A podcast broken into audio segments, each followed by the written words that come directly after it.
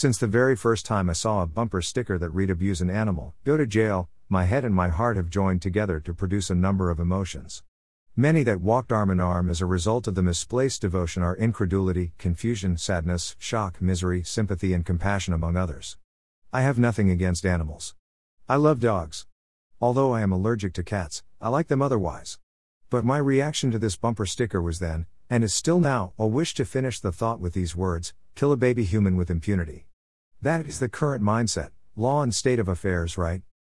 I have not participated in any pro life marches or protests, I do not lobby the government, I do not stand outside abortion clinics, although I do respect and agree with the people, most of them, who are involved in such a worthy cause.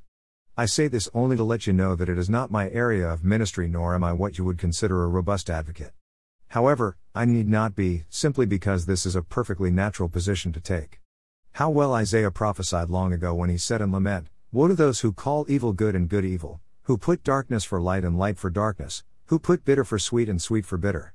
What he is exclaiming fits our world today in that everything is backwards, upside down, and topsy turvy, in utter confusion and disorder. Our priorities are out of whack. And that is because we do not have the mind of God, nor do we seek him or understand his ways. Proverbs 14:12 says, "There is a way that seems right to a man, but its end is the way to death." Romans 3:10 states, "As it is written, none is righteous, no, not one." The prophet Jeremiah speaks a difficult truth in 17 9 when he declares, The heart is deceitful above all things, and desperately sick, who can understand it? And again in 1812, We will follow our own plans, and will every one act according to the stubbornness of his evil heart. These words and many others are convincing testimony that, left to our own wills, choices, and devices, mankind will reap the ruin that he, apart from Almighty God, has sown.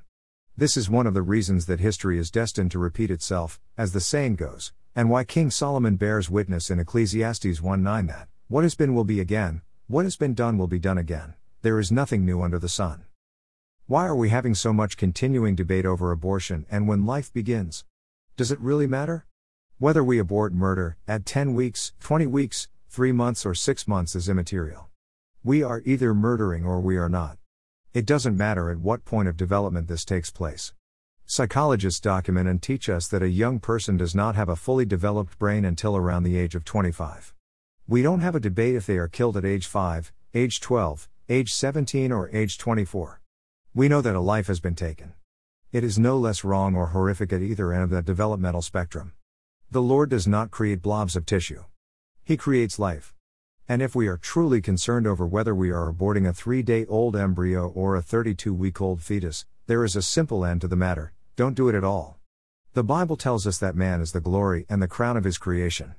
And this is a perfect transition or segue into mentioning a preemptive solution that eradicates the need for the earlier procedure altogether. God has the answer, as he always does. It is called marriage, and the precursor to this relationship is sexual purity. Mark 10 7 8 alludes to the reality originally revealed in Genesis Therefore, a man shall leave his father and mother and be united to his wife, and the two shall become one flesh. So they are no longer two but one flesh. So, if one denies himself or herself the carnal desire of the physical act of sexual intercourse outside of the proper boundaries of marriage between one man and one woman, then there will be no possibility at all of conception and thus, no need for abortion. No, a condom is not the answer and is no absolute assurance of preventing pregnancy. In all logic and common sense, non radical thinking will dictate to you that the following is true no sex means no pregnancy. No pregnancy means no, Need for abortion. No abortion means life. Life is good. It is God's design and plan and character. God is life, and life begets life. By the way, by definition, to abort something means to halt, to stop, to end, to discontinue, to terminate, to arrest, and to cancel.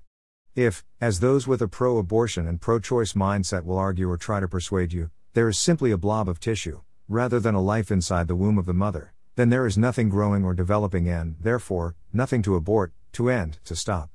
So, in the end, abortion is a misnomer and an irrelevant term. God is pro life. God created us. We don't own ourselves and we didn't create ourselves. Our bodies belong to Him. We don't have the right to choose what we do with bodies which are not ours. There will be judgment over 55 million of His creations which have been murdered. But, incredibly, there can be mercy and forgiveness. Jesus Christ made that possible. Jeremiah 3 13 15.